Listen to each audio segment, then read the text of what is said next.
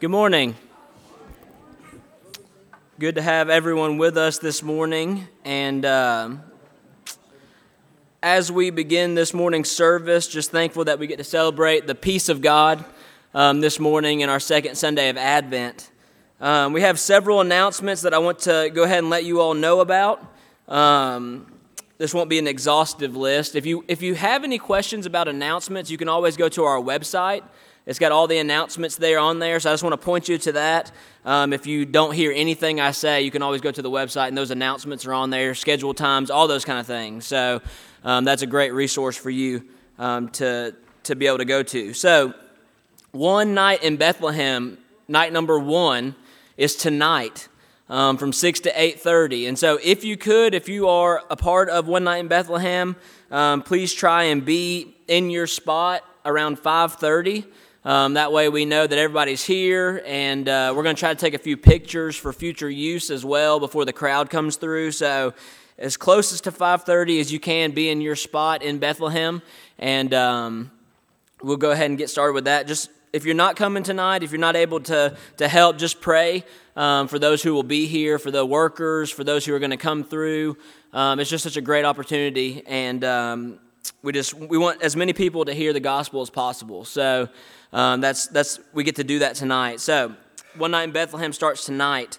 Um, a few uh, kids' choir updates. Um, if you have a speaking part in the kids' choir um, for the upcoming um, performance, if you could meet tonight at 5 in the children's building, they're going to meet for about 30 minutes to just go over speaking parts.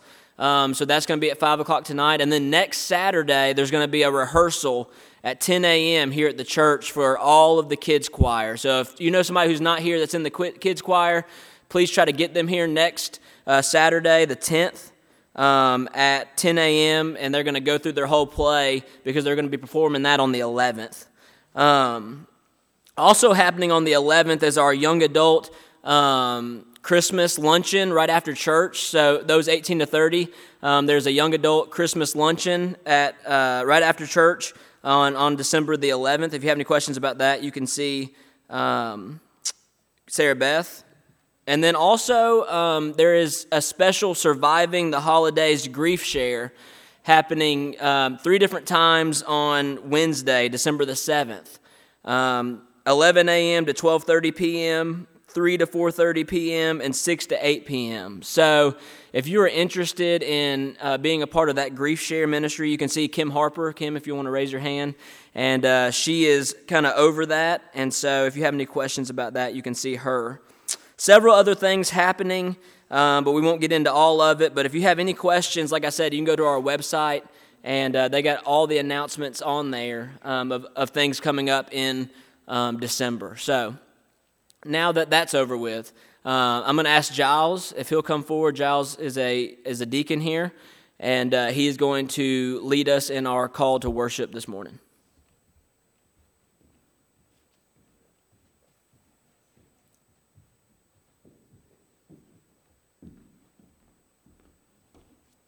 Morning. All right, so we're going to be in Isaiah 9 1 through 7. But there will be no gloom for her who is in anguish in the former time, he brought into contempt the land of Zebulun and the land of Naphtali.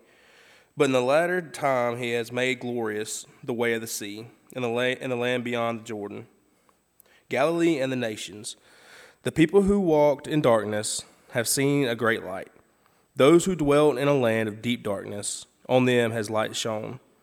You have multiplied the nation, you have increased its joy. They rejoice before you as with joy at the harvest, as they are glad when they, they divide the spoil, for the yoke on, of his burden and the staff for his shoulder. The rod of his oppressor you have broken as on the day of Midian. For every boot of the tramping war, warrior in battle tumult, and every garment rolled in blood, will be burned as fuel for the fire. For to us a child is born to us a son is given, and the government shall be upon his shoulder, and his name shall be called Wonderful Counselor, Mighty God, Everlasting Father, Prince of Peace. Of the increase of his government and of peace, there will be no end. and the throne of David and over his kingdom to establish it and to uphold it with justice and with righteousness from this time forth and forevermore. The zeal of the Lord of hosts will do this. uh, Father God, I just want to thank you for just bringing each one of us here, Father, and allowing us to just come and worship you and praise you, Father. Uh, be with Neil he brings as he brings the message, and be with the choir as they lead us in prayer and in praise, Father. I pray these things in your Son Jesus' name. Amen.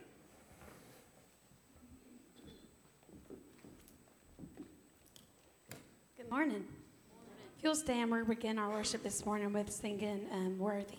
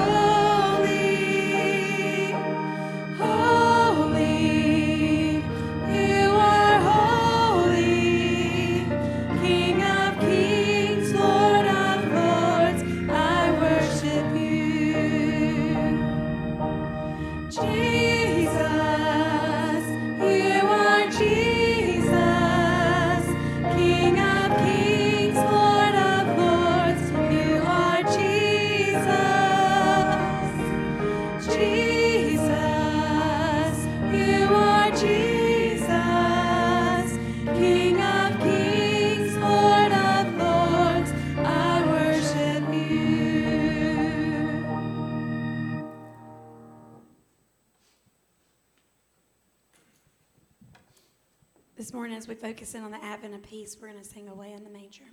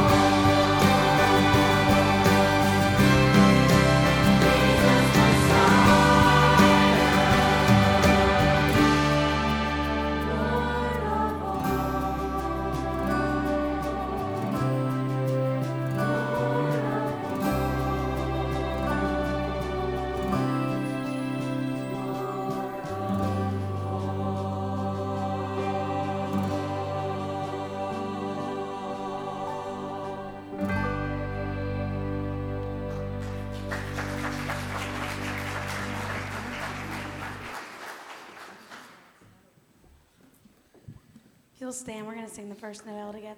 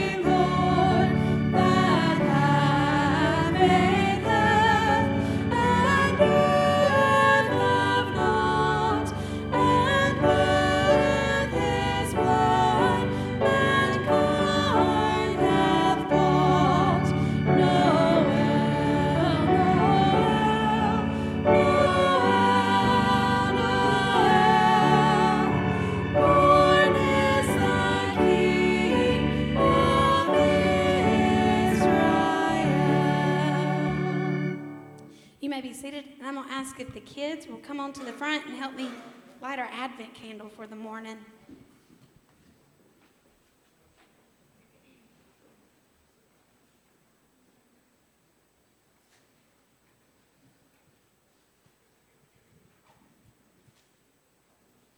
All right, it's pop quiz time.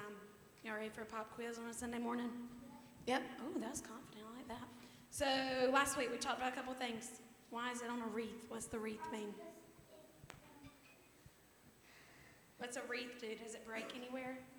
No. And does God ever break his promises to us? No. And does his love ever end? No. All right. Then last week we burned this candle. Anybody remember anything about last week? It, yep, it melted down. Yep, there's one pink and one white. Do you remember what this candle was about last week? Remember we said, what did we say about the music last week? Yeah, we were thinking about the first Christmas, and we were thinking how there was some uncertainty, right? Remember, our music was kind of like, mm, what's the, what's happening, right? And so we talked about hope. Y'all remember the word hope? Okay, so this week, if you think about all the songs we just sang, you know what the music we sang this morning makes me want to do? Kind of makes me just want to hug somebody. Yeah, it made us think of peace, right? So that music was just so comforting and, and it just feels like you're just being snuggled up, right? Kind of like I kind of felt like God was just holding me in his arms this morning, right? So this morning we're talking about peace. And that really is what God is. It's it's God just kind of snuggling us up and holding us tight so that we know we never go through anything alone. And just think about it. Before this Christmas, it was almost like people thought, do we have to go through everything alone? Because Jesus hadn't came yet, right? And so we went from hope last week to this week, this overwhelming peace, because people were starting to see all of God's promises coming true, right? And so this week, this star, last week we talked about the wise men, right? So this week, this star, we kind of talk about Bethlehem, and that's such perfect timing because tonight, what are we turning Glenlock into? One night in Bethlehem, right? And so Bethlehem, when we think about all the people in Bethlehem, and even we are having a two and one, you're right. And so the cool thing about Bethlehem is for Mary and Joseph, did they was was Bethlehem like going to Franklin? Was it just a short journey? Mm-mm. It was really long, right?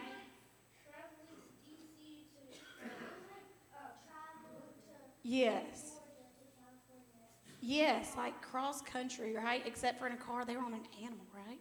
So how crazy is that? So they had to have some serious peace accompanying them along that trip because if they didn't have that peace, I bet they would have given up. I think I would give up if I didn't have peace of like a gas station coming, right? You keep going, you'd be determined. So that's what we think of this morning. We think of the peace that all that they felt on that journey to Bethlehem. And we think about the peace that God gives us in his in our hearts now when he just snuggles us up because Jesus did come, right? And if we've accepted him, he lives in our hearts. So he's always there to wrap us up in a big warm hug. I heard something really cool this week I wanted to tell you, okay? You ready? I heard this week that Christmas is a time for us to remember that God remembered. God remembered that we needed Jesus, and He remembered that we needed Him to be sent to us, right? So that's our takeaway. We have peace because Christmas reminds us that God remembered. So we got to remember that God remembered, okay? All right, let's pray for peace. Dear gracious Heavenly Father, God, Lord, thank you so much for just each one of these kids, God, and Lord, um, just for their memories, Lord, of everything that they're learning, God um, and for their wisdom, God, um, and just their clarity on things. Lord, this morning we pray that you wrap us up in a big, tight hug and that you give us peace. And Lord, we understand that we have that peace because you sent your son to die for us, God. And you sent him in the form of a baby so that he could live a life just like we do, God. So, Lord, may you um, use these kids, God, this week to be instrument of peace and to comfort those around them, Lord. And will you just be with us as we open your word and as we go to children's church to learn more about peace? We love you and praise you. And we all say, Amen. Good job. All right, we got to light them, right? I almost forgot that. Duke, that's your job next week to help me remember to actually light them. Ain't going to do us no good if we don't light them.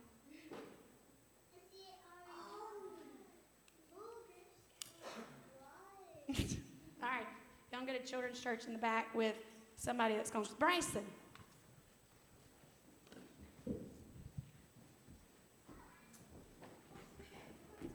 Amen. Thank you, Catherine. As our children exit for Children's Church, open your Bibles, please, to Jeremiah chapter 6, Matthew 11, and John 16. Not all at one time. I'm just kind of giving you the order. Uh, doesn't sound peaceful from the beginning, does it? But um, yeah, Advent, one of the four themes of Advent is peace peace. And one way God gives us peace is through His Word. In fact, Psalm 119 says, Great peace have those who love His Word. So let's turn to the Word of God and see what the Bible says to us about peace and the coming of peace and God's peace. So this is going to sound much more, excuse me, topical than I normally approach a passage, and we're going to look at three passages from the beginning. Then I'm going to explain different dimensions of peace that God uh, makes available and that God speaks about in the Bible. One of the most common phrases from the Christmas story is peace on earth, goodwill toward men. And if you come through one night in Bethlehem tonight, you will hear the angels say, hopefully, peace on earth, goodwill toward men. But one of the most ironic things about Christmas is that oftentimes Christmas is one of the most stressful, hectic, restless times of the year, right? And so it's a little bit ironic that here at Christmas, every year we drive home the need for God's peace in our lives. As I thought through some of this, I thought of a vacation that my grandparents took me and my brother and my cousins on many moons ago. They took us to the beach, and I cannot, for the life of me, uh, understand why they took on that challenge. Because at that point in their lives and our lives, we were on two different pages of what a vacation meant. And we were all over the place. I'm sure we were exhausting and we were frustrating and we were frantic. And all I remember my grandmother saying on that trip, it's not all she said, but the one takeaway that we still use as one of those family classics is let's just rest a minute, okay? So, even to this day, when we're exhausted and we're weary and we're tired, we will bring up that time when we were supposed to be on vacation, but let's just rest a minute. You, you know the feeling. Uh, we live in a very frantic, restless, fretful world. Let's think about what the Bible tells us and, and let's take a different perspective this morning on, on peace. So, the first place I want to go is Jeremiah chapter 6, beginning with verse 13. The prophet Jeremiah diagnosed the culture. And in the diagnosis of his particular culture, he diagnoses all of us and this quest that we have for peace. Notice what he says. He says in verse 13 of Jeremiah 6 For from the least of them, even to the greatest of them, Everyone is greedy. Everyone's greedy for gain. And from the prophet even to the priest, even the preachers, mind you, everyone is dealing falsely. And they have healed the brokenness of my people superficially, saying, giving lip service, peace, peace. But God says there is no peace. Were they ashamed because of the abomination they have done? They were not even ashamed at all. They did not even know how to blush. Therefore, they shall fall among those who fall. At the time that I punish them, they shall be cast down, says the Lord. So that's the diagnosis. Here's the directive Thus says the Lord Stand by the ways and see and ask for the ancient paths where the good way is and walk in it, and you shall find rest for your soul. But they said, We will not walk in it. And that's why they remained a restless people under God's judgment. So there's the diagnosis. Now let's turn to the second passage I promised, which was Matthew chapter 11. Now you will want to set this one to memory because just in the reading of this passage, peace will begin to guard your heart and mind in Christ Jesus. Listen to these are some of my Jesus' my, my most favorite words of Christ. If I could say such a thing. Matthew chapter 11, verse 28. Man, this is one you can apply every day, okay? God came down in Christ as the Prince of Peace to issue to us this invitation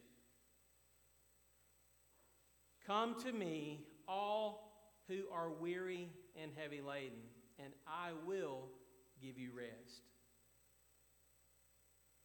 Take my yoke upon you and learn from me, for I am gentle and humble in heart, and you shall find rest for your souls. For my yoke is easy, and my load is light. Now, what's fascinating about that passage is that there is a connection to the Jeremiah 6 passage. What did Jeremiah say?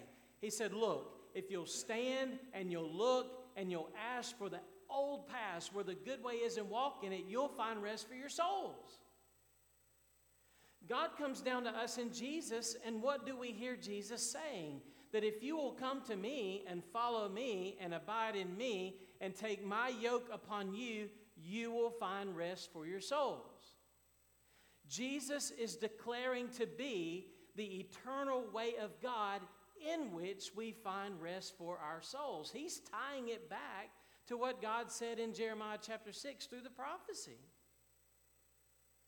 So, that in itself gives us Jesus' claim to authority and deity. He is saying he's the fulfillment of this. Now, who among us would ever dare make such a statement? Hey, if you come to me, all your problems are solved. if you come to me, you'll find rest. No, because none of us have the capability to give that to people. We're all limited, sinful, selfish, greedy, corrupt people. That's who we are.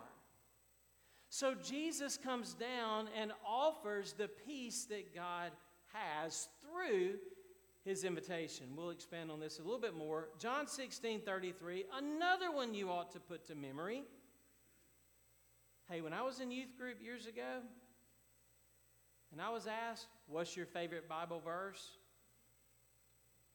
Man, I was thinking fast. he was putting us on the spot. But I'll be honest, I picked this one. I picked this one, and it's still right up there. Here it is. These things I have spoken to you, that in me you may have peace. These things I have spoken to you, Jesus says, so that in me you may have peace. Now, in the world, you're going to have tribulation. So do not tie your peace to anything in the world that is short, limited, fallen, broken. There is no peace in those things. In the world, you'll have tribulation. So you also can't make your peace depend on your circumstances, be they good or bad, or your feelings or emotions, be they good or bad. In me, you may have peace. In the world, you will have tribulation, but here it is take courage. Let your heart take courage. I have overcome the world. A brief prayer and then the sermon. Father, thank you for what you say to us. Help me to say this morning what we need to hear from you concerning the advent or the arrival of peace in Christ. Lord, you know how stressful and petty and restless my heart can be. And with the human condition, all of us are tempted to be in that same mentality. Give us your peace, which passes all understanding. Guard our hearts and our minds through Christ Jesus. In his name we pray. Amen.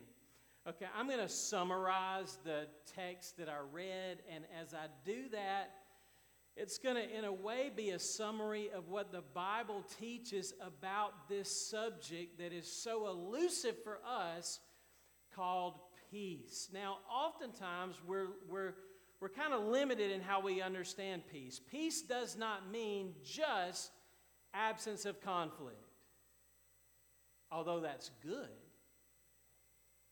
Are you at peace? Yeah, we're no longer fighting. But when the Bible speaks of peace, it goes beyond that to wholeness or integrity or what we would call shalom, harmony,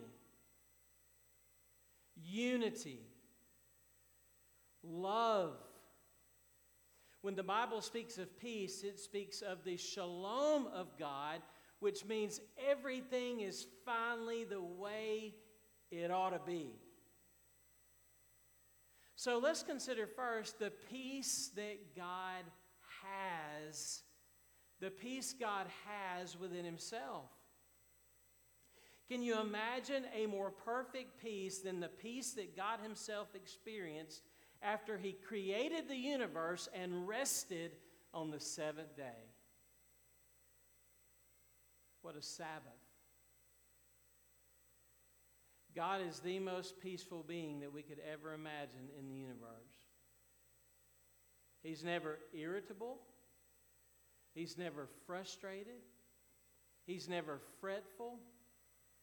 As Gideon said in the book of Job, uh, Daniel, judges, let me get it right. Slow down, brain. As Gideon said in the book of Judges, he is Jehovah Shalom. There's a peace that God has in himself. The book of Hebrews says that God's works were finished before the foundation of the world. I've got a list of verses that back up this theological truth that God has great, perfect peace within Himself. Giles read it. He's a wonderful counselor, He's a mighty God, He's the Prince of Peace. He is our everlasting Father. He has complete wholeness, self existence, and harmony within Himself. God is not the author of confusion, but of what? Peace in all the churches. The kingdom of God is not eating and drinking, but righteousness and peace and joy in the Holy Spirit. The book of Romans says that the God of peace will soon crush Satan under your feet. He's never restless, he's never frustrated, he's never discontent, he's never unsettled. And he's different from you and me, isn't he? That's a good thing. So, if He is the source of peace and if He Himself is peace, then on a practical human level, He controls the thermostat to whether or not we're going to experience peace in life. I don't have to go far with that illustration. But who, who controls the thermostat in your house, right? Don't answer that question, just think through. Who controls peace in the world and whether or not we are going to experience it and have it? You cannot experience peace running from God because He Himself is peace. Ask Jonah. Ask David as his conscience was tormented day and night because of his sin. I, I can't, I can't belabor this. I, I just want to start off by saying just think through the implications of the fact that God Himself is Jehovah Shalom. He is peace. He is the source of peace, and He controls the existence of peace or lack thereof. Number two, there's the peace that God only, not only does He have it, but He commands it. God's law commands that you and I be at peace. Read the Ten Commandments. We are to live in harmony and love and oneness with God, with our neighbors, with ourselves, and the world around us. When you break one of the Ten Commandments, you are disrupting the peace that God has commanded and desired for you to have. That's why, in the middle of that, He commands for us to rest from our work and recognize and celebrate and honor and keep holy the Sabbath. To rest, to have peace and harmony, to be settled in how we love God and love people. But I only mention this in passing because obviously, looking at myself and the world we live in and the world that Jeremiah diagnosed back in his particular day, the peace God commands, we have fallen short of. Hey, just drive around with me every day. Not only will you experience the frustration that you would have riding with me and that I would have driving around, but you'll hear horns blowing and sirens blasting. It's the world we live in. So Luke and Matthew, early in the Gospels, why did Jesus come? Why did Jesus come down? Why did the Prince of Peace come to us?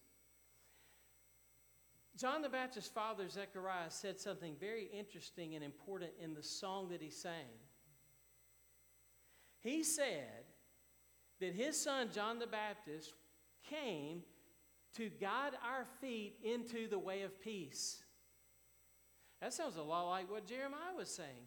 We need help. We need guidance to find the way of peace. So, what was the role of John the Baptist? What did he do? He pointed everyone not to himself, but to Christ. Behold the Lamb of God who takes away the sin of the world. So then there's not only the peace that God has, and not only is there the peace that God commands, number three, there is thankfully the peace that God gives. The peace that God gives through his Son, Jesus Christ. And that's why I read Matthew chapter 11, which is the great invitation to what? Come to me. Come to me.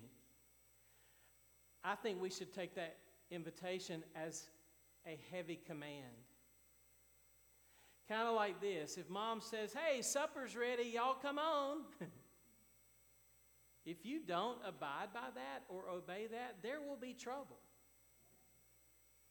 It's an invitation, but it's also a bit of a command, is it not? Let's put it on a more important level. Let's say you're on the Titanic and the ship is sinking.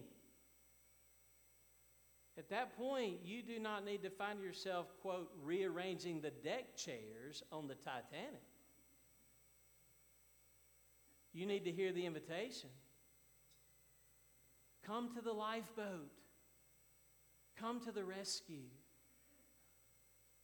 That's who Christ is. That's what he is offering. Come to me. Forsaking all other avenues to peace, I choose him. Right? Everything else is shallow, everything else is temporal, everything else is surface. Only in Christ can we find peace and rest for what?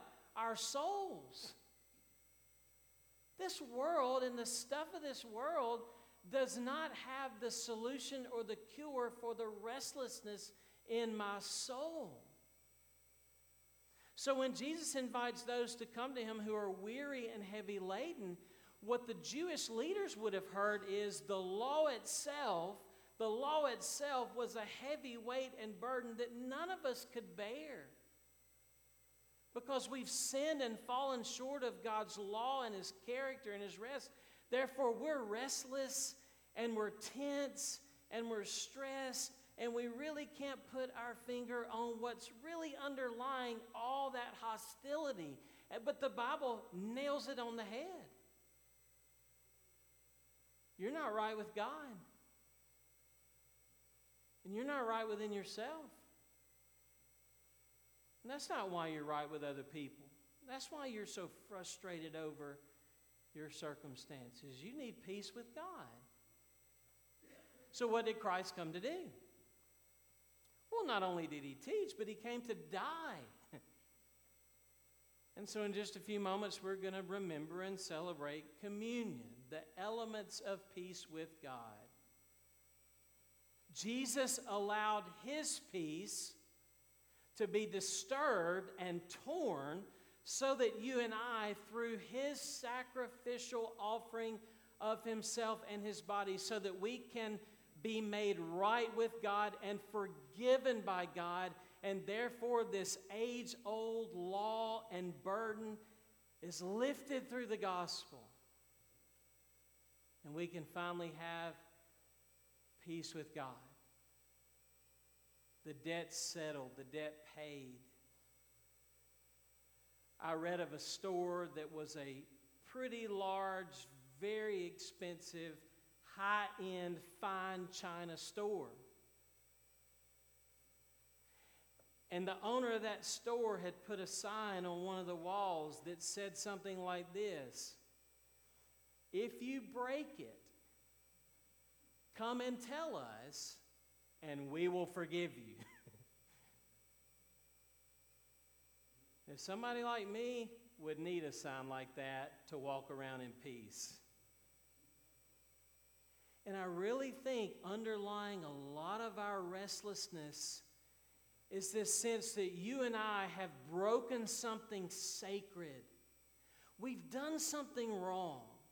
And we need to have it put right in our heart of hearts, in our mind of minds, in our soul of souls.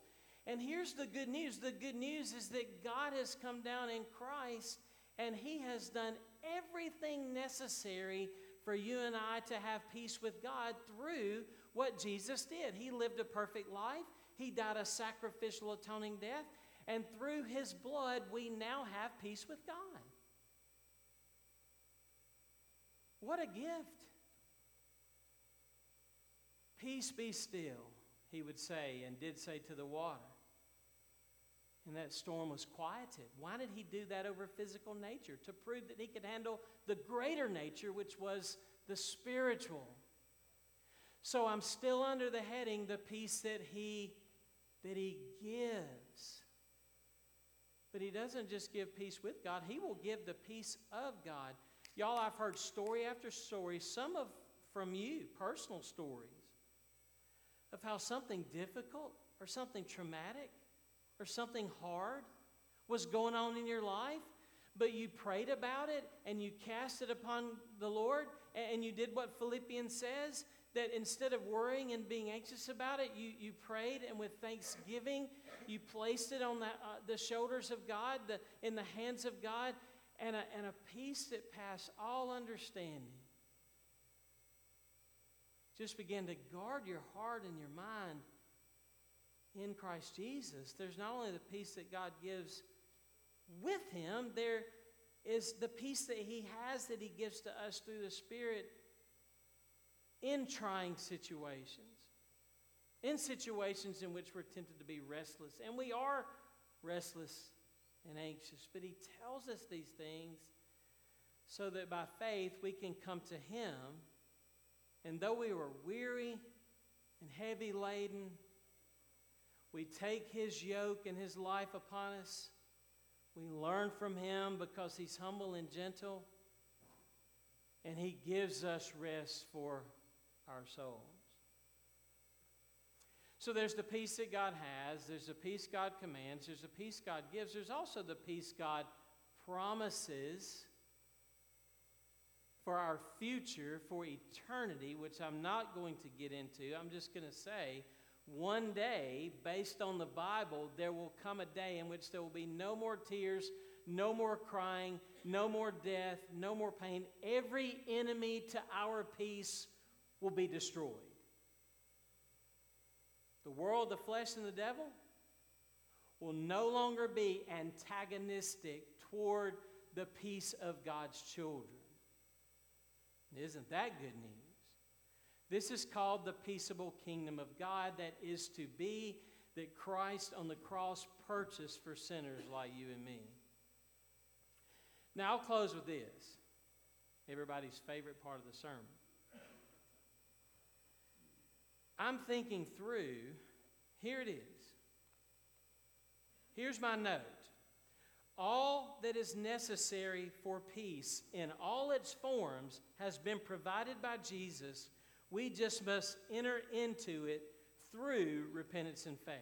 So, everything needed for us to be at peace with God, others, self, the world has already been provided. We just need to, by faith, enter into it and use the means by which He has given it and provided it. And if you and I will do one, two, three, and four on the screen back there, guess what we will become? In a hostile, angry, fretful world, we can be blessed to be peacemakers and thus be called the children of God. We can let the peace of Christ rule in our hearts so that we can be salt and light and bring harmony and shalom and the way things ought to be in a better way than before through what God does for us in Christ. And it's at this point in the message that I'm going to use a personal illustration from someone that many of us know who was a peacemaker for me and this church for many years. And her name was Jenny Garvin. And the reason I'm going to close my sermon talking about her life is that when I think back to Glenlock Baptist Church and what makes this a place of peace and a great church, it's people like Jenny Garvin who themselves took anxiety and stress and worry off people like me. Because guess what? For many years, all I have had to do is show up and preach the word and love the people because people like Jenny Garvin had everything else covered. Let me give you some examples from her own life. Every Sunday morning that I showed up to preach, at my pulpit was a cup of water. Every Sunday morning, without fail. Neil, your water's ready.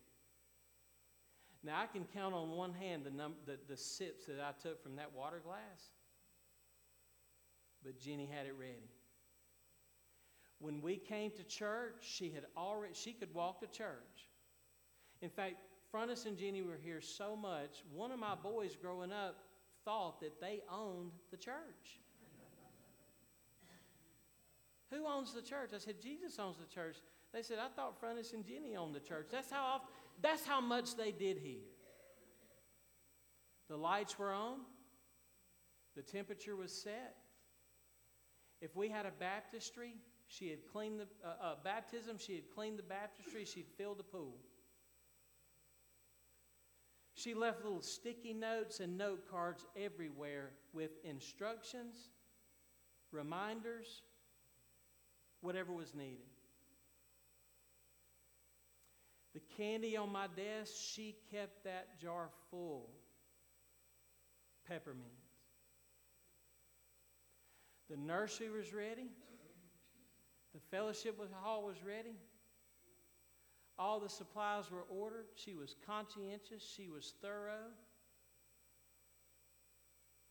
She never had a college education. She never drove a car. There were a lot of things that she didn't do and she didn't have.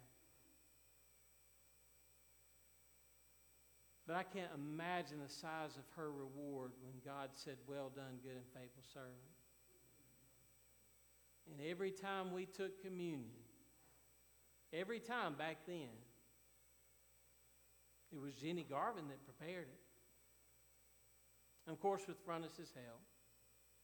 But she was responsible, and she was caring, and she was helpful.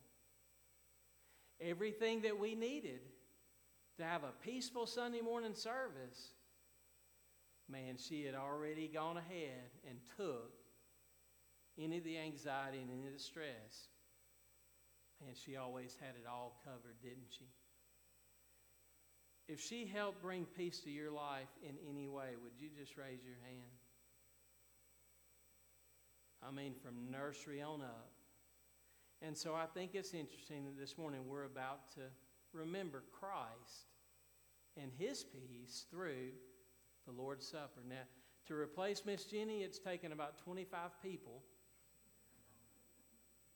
And there's probably still some things that we aren't doing that she did that we don't know about yet. but thanks be to God for peacemakers peacemakers who are humble, they work hard, they take responsibility, they forgive, they help, they care. And I've found that oftentimes the peace that God gives comes to me through the people who have His peace living in them because they love Jesus Christ and they love his church. So, in actuality, Jenny Garvin did own the church because the church is owned by Christ. And Christ owns everything. And by virtue of his grace, he says, Everything that's mine is, is yours. What a wonderful God we have. What a gift to be given the gift of his peace. Now let's pray. I may have said that already, but let's pray and let's think through the terms of peace that Christ himself gave, okay? In order for us to know all that we've been talking about this morning. Father, thank you that we are about to remember Christ the way we've been commanded to remember through his broken body and his shed blood. Father, you have made peace with us available in Christ. So, whatever we have on our hearts and minds today, be it the need for forgiveness, the need for repentance, the need for joy, reconciliation, whatever that might be, courage.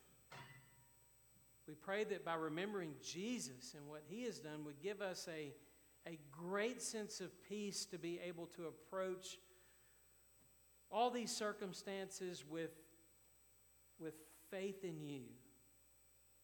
And you would calm our hearts and our minds. It truly it would be well with our souls. Thank you, Father, for the gift of peace. In Jesus' name we pray. Amen.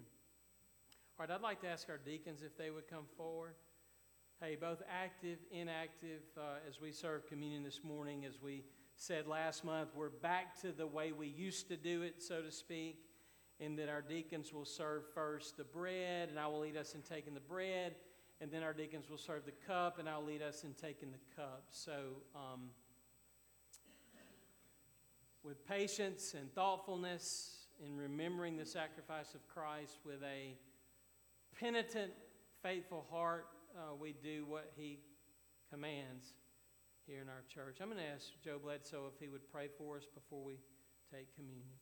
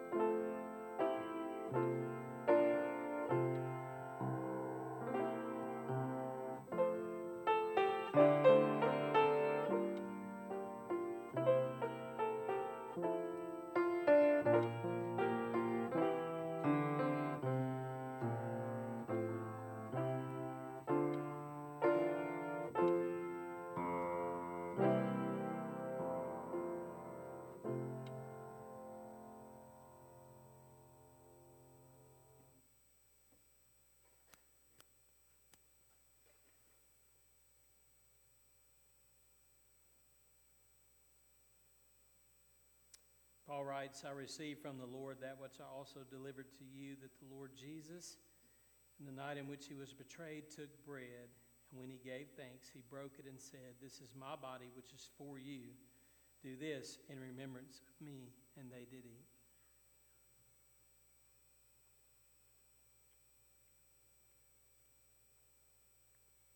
Amen. Thanks be to God for the costly sacrifice of his son's body so that you and I could be at peace. The same way they took the cup.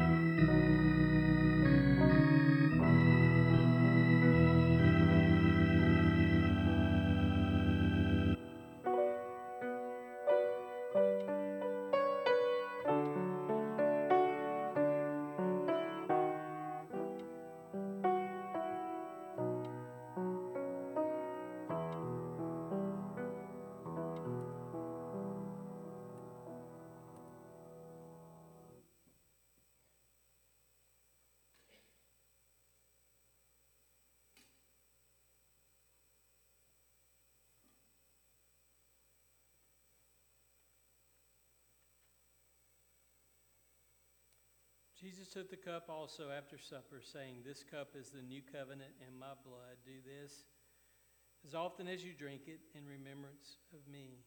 And they did drink.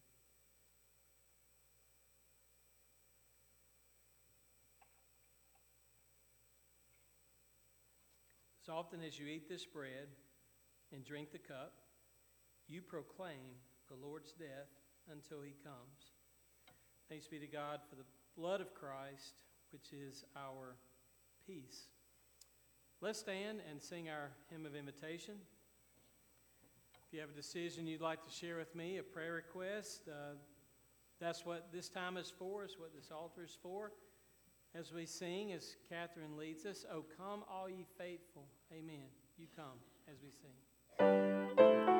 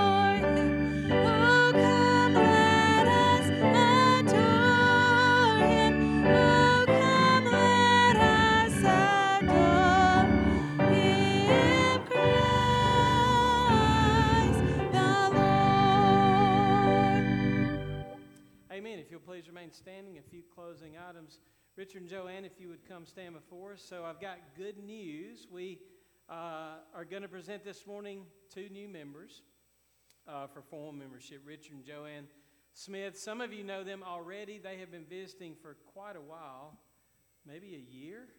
I don't know. Mar- Mar- okay, March would have been a year. So I met with them before Thanksgiving, and they desired to join with us. They both are clearly, to me, uh, Bible believing believers. They've both been baptized and would like to join us. I think their last membership was at a Methodist church, so I'd like to present them by statement. Um, so, what's the pleasure of Glenlock Baptist Church? Okay, have several seconds already. All in favor, let me know by saying amen. Amen. amen. All right. So, Crystal, will you come stand with Richard and Joanne? Or, or well, I'm chosen our Bethlehem lady, so she may have responsibilities. I just don't want them to stand up here by themselves. We got all these deacons here, so I could have done that too. Um, uh, Jimmy Horn, absolutely. Yeah, come on up here, Jimmy, since she called you out. Amen. Amen. Uh, after we close, if you haven't met Richard and Joanne, you would like to, please take time to come by and welcome them formally into our uh, church family. The reason I brought up Miss Jeannie Garvin, and I meant to say this in the sermon, her memorial service is tomorrow at 2 o'clock in here at Glenlock. Tomorrow at 2 o'clock. She passed a couple of weeks ago, but there was some delay with family uh, arriving and so forth. So I want to be sure everybody knew about that uh, so that we could express our love and, uh, and, and, and honor and minister to her family. Uh, the other thing I was going to say is for One Night in Bethlehem, if you have any questions or you would like to serve, here's your invitation to do something. If you've ever been looking for an invitation to do something, please see Crystal Rude. She is our go to person for One Night in Bethlehem, among other things. And then let's pray for Carla Bryan. Uh, Catherine's husband, Russ, his best friend's mother died. She's Johnny and Nancy Dean's daughter, also. Pray for the family of Carla Bryan, who passed, um, I guess, early yesterday morning. So, if I missed anything, Catherine, would you please tie the loose ends and close us in our benediction? Thank you, Richard and Joanne, for joining our church. Yeah, if you're a guide, uh, brief meeting in the Middle of Dixon classroom with me immediately following the service just to make sure we got all our ducks in a row for that. Thank you, Jim. Um, we are going to sing, but I'm going to, um, we're going to pray over Bethlehem and the ministry that that will be this evening. Um, if for some reason you can't come help tonight, or if you know, if you don't even want to be outside, we can use people everywhere, I promise. Um, but you can also help just by making sure you reach out and invite somebody um, after church today. Call somebody, swing by somebody's house. On social media, all you got to do is share the church's post um, to kind of fill it up. Um, so let's pray over um, Bethlehem and then we'll sing Go Tell It on the Mountain. Dear gracious Heavenly Father, God, Lord, um, I just thank you for this church where love truly does abound, God. Lord, I thank you for your peace this morning. Um, and I thank you for um, the hope that you give each one of us, God. Um, and Lord, I know I said it earlier, God, but Lord, I just, I just pray that we remember that Christmas is a time to remember that you remembered us. Um, and Lord, may um, you bring the people who need to hear it most to Bethlehem tonight, God. Lord, be with Miss Crystal um, as she leads us fearlessly, God. And Lord, um, I just pray that you um, pull on the hearts, push on the shoulders, God. Lord, slap in the face if you need to. Those of us who need to come serve, or those of us who need to come through, God. And Lord, I just pray right now that you lay a name on each one of our hearts very clearly, God, that we need to invite to come, Lord, if not tonight, on Saturday. But Lord, we, uh, we just turn over these church grounds to you that your work may be done here in this place, um, and that you will allow One Night in Bethlehem to not be anything that we've done, God, but something that you, you are graciously using us um, to share and to love your people with, God. Lord, um, we just pray your blessings upon it, and we pray for all of our church members who would love to be here and who faithfully are in Bethlehem every night, God, that don't feel well to do it this year, God. Lord, we just love you and praise you and thank you. In Jesus' name I pray. Amen. Let's sing. Go tell it on the mountain, over the hills and everywhere. Go tell it on the mountain that Jesus Christ is born. We'll see y'all this evening.